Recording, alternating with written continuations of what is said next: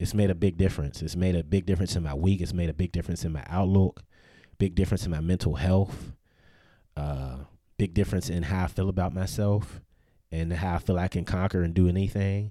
It's just amplified everything. So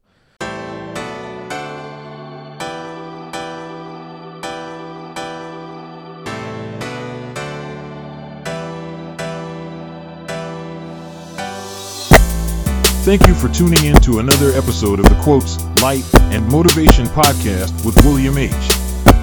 Please rate and review the show. It helps us grow.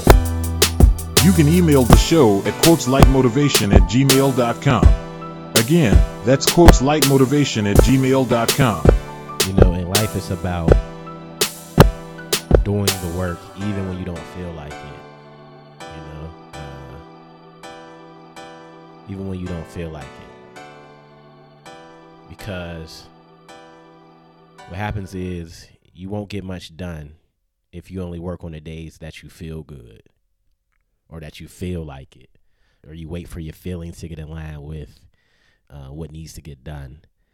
I'm sure many of you also heard that um, in the future, you know, twenty years from now, you'll be more disappointed by the things you didn't do rather than the things that you did. You'll be more disappointed that you didn't try that thing that you wanted to try, or you didn't uh, move to that new city, or you didn't uh, start that business, whatever it may be.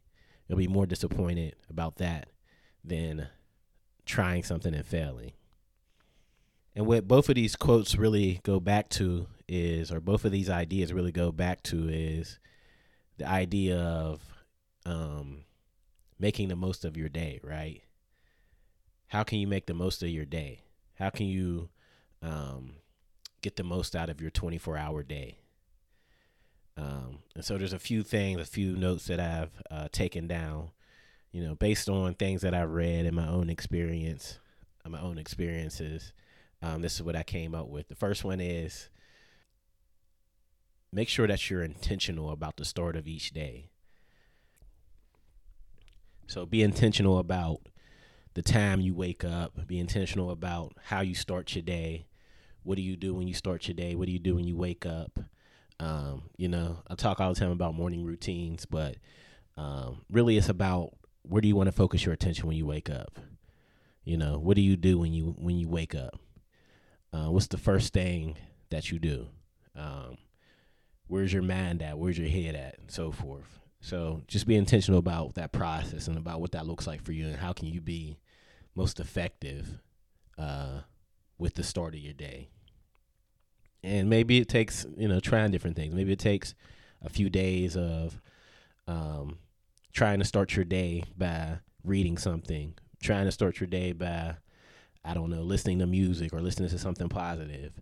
Um, but you got to figure out what the what the formula is for you so that uh, – you know, you'll have a positive outlook and you'll be productive in the start of your day.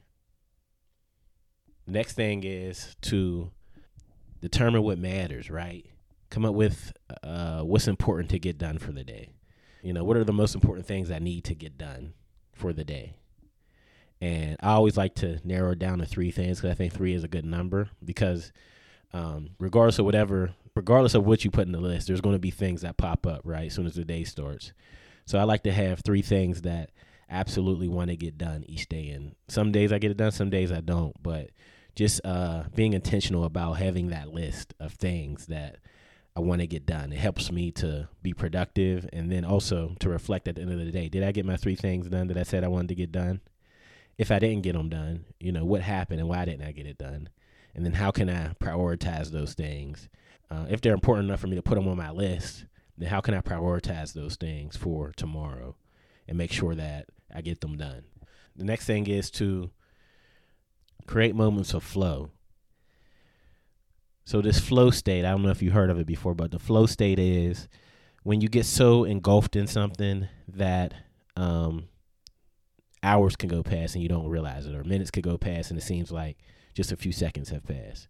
It's kind of like... Uh, meditating. You know, when you first start And it's something that I, where I, I struggle with meditation from time to time. But I find when I uh, consistently meditate, um, after, you know, a few days of doing it consistently, um, after a while, ten minutes doesn't feel like ten minutes.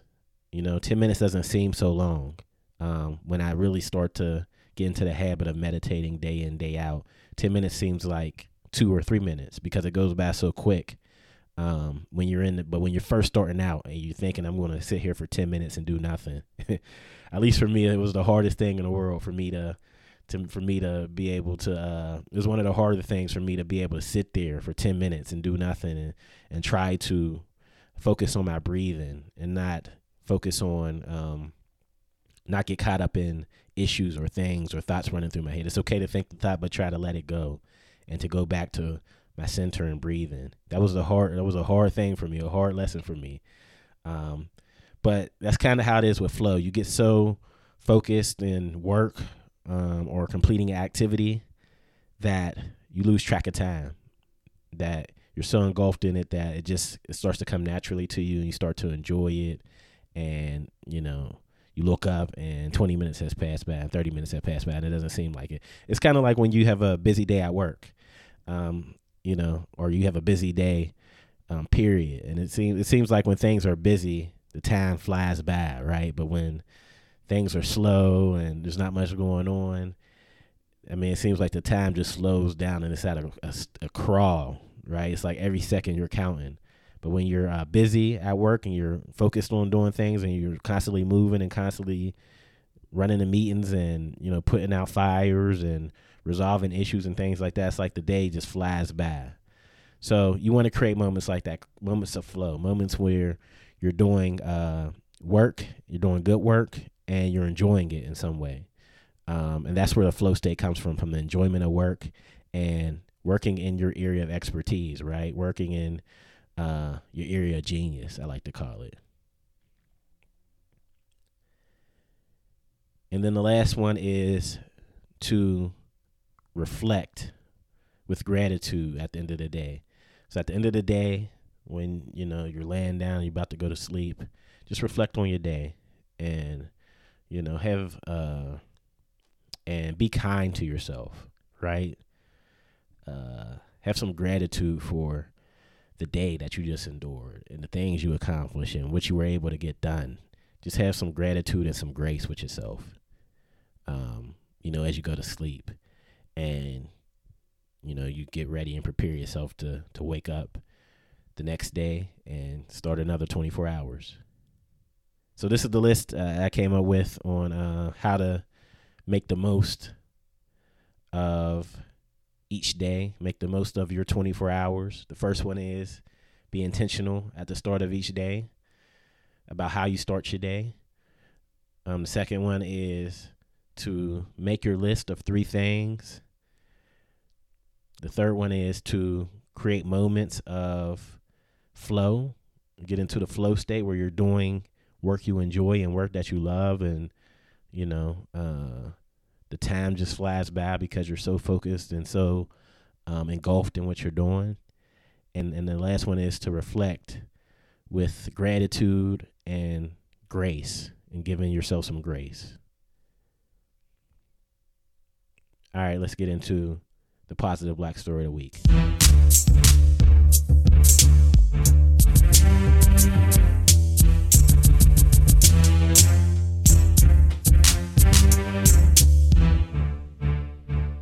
Zachary Wallace, affectionately known as Big Zak, opened the doors to his first local green location, Atlanta's Van City Community, on the west side in January of twenty nineteen.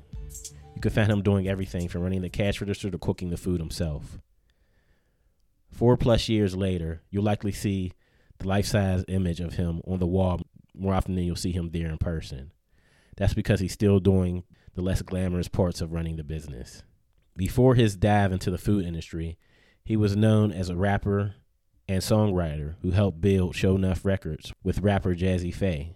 His voice can also be heard on Atlanta radio every weekday since two thousand five as the man behind the It's Six O'Clock intro for hip-hop D J and radio host Greg Street's long-running evening slot on V one oh three.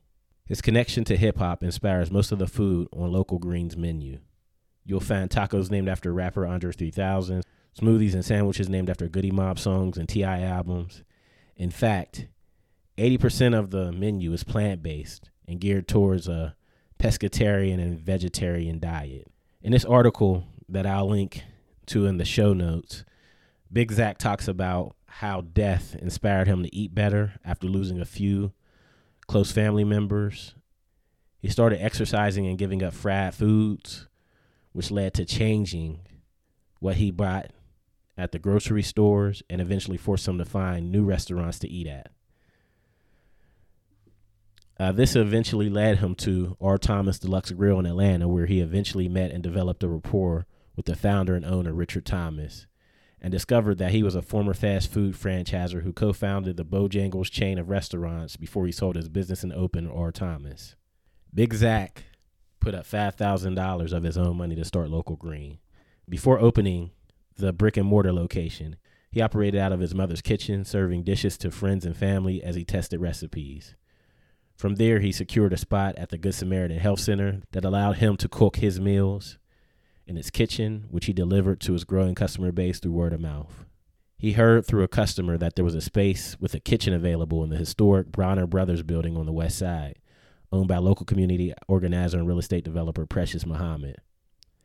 After a couple phone calls, Wallace met the elusive figure in person. He brought his proposed menu and some samples to convince her to allow him to operate there. Wallace got the keys to the space in September of twenty eighteen and officially opened in January of twenty nineteen. Local Green is now located on the corner of streets named after Joseph E. Lowry and Reverend Martin Luther King Junior, pillars of the civil rights movement. It is within walking distance from the original Pascal's restaurant, where people like them met to strategize. It is also up the block from the first branch of Citizens Trust Bank, the first black-owned bank to join Federal Deposit Insurance Corporation and, and the Federal Reserve System. So we salute uh, Big Zak. Uh, what I liked about this article and the reason why I wanted to share it is that uh, Big Zak, the owner of Local Greens, um, he made this Local Greens restaurant a a place that people can go to get healthy food, right? It's, it's in the, located in the West End in a food desert. Um, if you read the article, I didn't go through all the details of the article, but like I said, I'll link in the show notes. But in the article, he talks about how, you know, he used to be out all night in the entertainment industry, you know, music, eating bad. And as I mentioned, the death of his family members inspired him to change his lifestyle. And just going and trying out new restaurants, trying to be healthier, he ran into the owner, who was a, a restaurateur, who kind of gave him, showed him some things or told him some things about how to operate a restaurant. The thing was, he was seeking a lifestyle change, right? And what happened was, because of the lifestyle change he was seeking, um, it led to him starting a business where he saw he saw a need, he saw something missing from a community. He used his experience as a launch pad to start a business. That's what I like about this article. And, you know, it talks about his transformation from the entertainment industry to becoming a entrepreneur and business owner. And, you know, over time, he eventually, you know, transformed his eating habits and transformed um, his family's eating habits. So it's good to hear uh, people who, you know, start businesses with just an idea, just based on their own experiences, right? They make a change. They decide, you know, I'm going to make a change to my lifestyle and the way that I'm eating, and it leads to them creating a business as they get deeper into different recipes and different ideas around uh, the types of food that they can eat that that'll taste good, but it will also be uh, good for them health-wise. So we salute Zachary Big Zak Wallace. All right, let's get into uh, something motivational or inspirational I saw this week.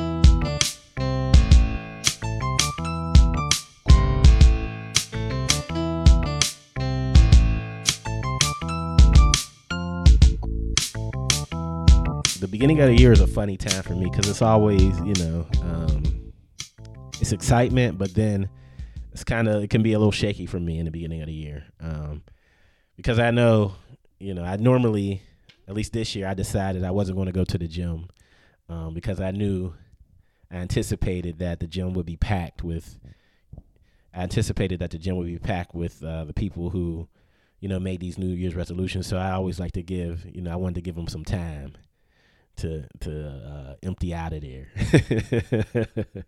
Because it's like you wait, you know, a couple of weeks. By Valentine's Day, a lot of people have already given up on their resolutions, right? That's what they say. But in me not wanting to go to the gym or me not wanting to uh, be a part of, you know, the debauchery that happens at the gym when it's so crowded. And, you know, I hate crowded gyms. I hate that. So with me not wanting to be a part of that, what happens is I've gotten to the routine of, um, you know, not being consistent with Uh, waking up early and, you know, doing my, my morning routines and things like that. I've been a snoozer loser. That's what I like to call it. People who hit the snooze button, call them snoozer losers. Uh, you know, I was a snoozer loser. I was guilty of that, hitting snooze over and over again. Um, and so just this week, I was like, man, I got to get back into my routine. I got to get back into getting up early and, you know, getting into my my quiet time. You know, and I tried it, couldn't do it. And I said, man, what what can I do? And I was reading a book, and a book, and the book had, uh, and this book had the idea of moving your uh, alarm clock. So, you know, when I was in high school, my mother would wake me up. It wasn't a big deal. I didn't have to worry about um, being late to school and things like that because my mother would wake me up. Even though I had an alarm clock, you know, even if I hit the alarm clock and went back to sleep, uh, my mother would come wake me up to go to school. Um, in college, it's not that way, right? In college, it's on you to get up and have, you know, respond to the alarm clock, have an alarm clock, all that fun stuff. So um, I got into the habit of having an alarm clock. And what I found is it's better for me to um, put the alarm clock somewhere where I can't reach it from my bed, if that makes sense. So put it across the room, put it somewhere where you have to get up physically out of the bed to hit the alarm clock, right? And so I was doing that, right? I was getting up out of the bed and I still would hit snooze. I was still hitting snooze. And so I was reading a book, and the idea in the book was like, move your alarm clock to a total different room. Put it in the bathroom. Put it somewhere that makes it even tougher for you to go lay back down. And so I did that. I moved it to the bathroom. Um, I moved the alarm clock out of my bedroom and put it in the bathroom. And the first day I still hit snooze. Uh, but the second day it happened, the second day it went off, um, I didn't hit snooze, and I was able to stay up, and I was able to, to feel how I felt to be up that early and not hit snooze and get a boost of energy and get things done in the quiet time. That's what I like to call that early morning time, that early morning uh, time when everyone else is asleep, when the majority of the world is asleep. I like to call that the golden hour. Because there's so much you can get done. There's so much inspiration that you can gain from that that hour when everyone is asleep.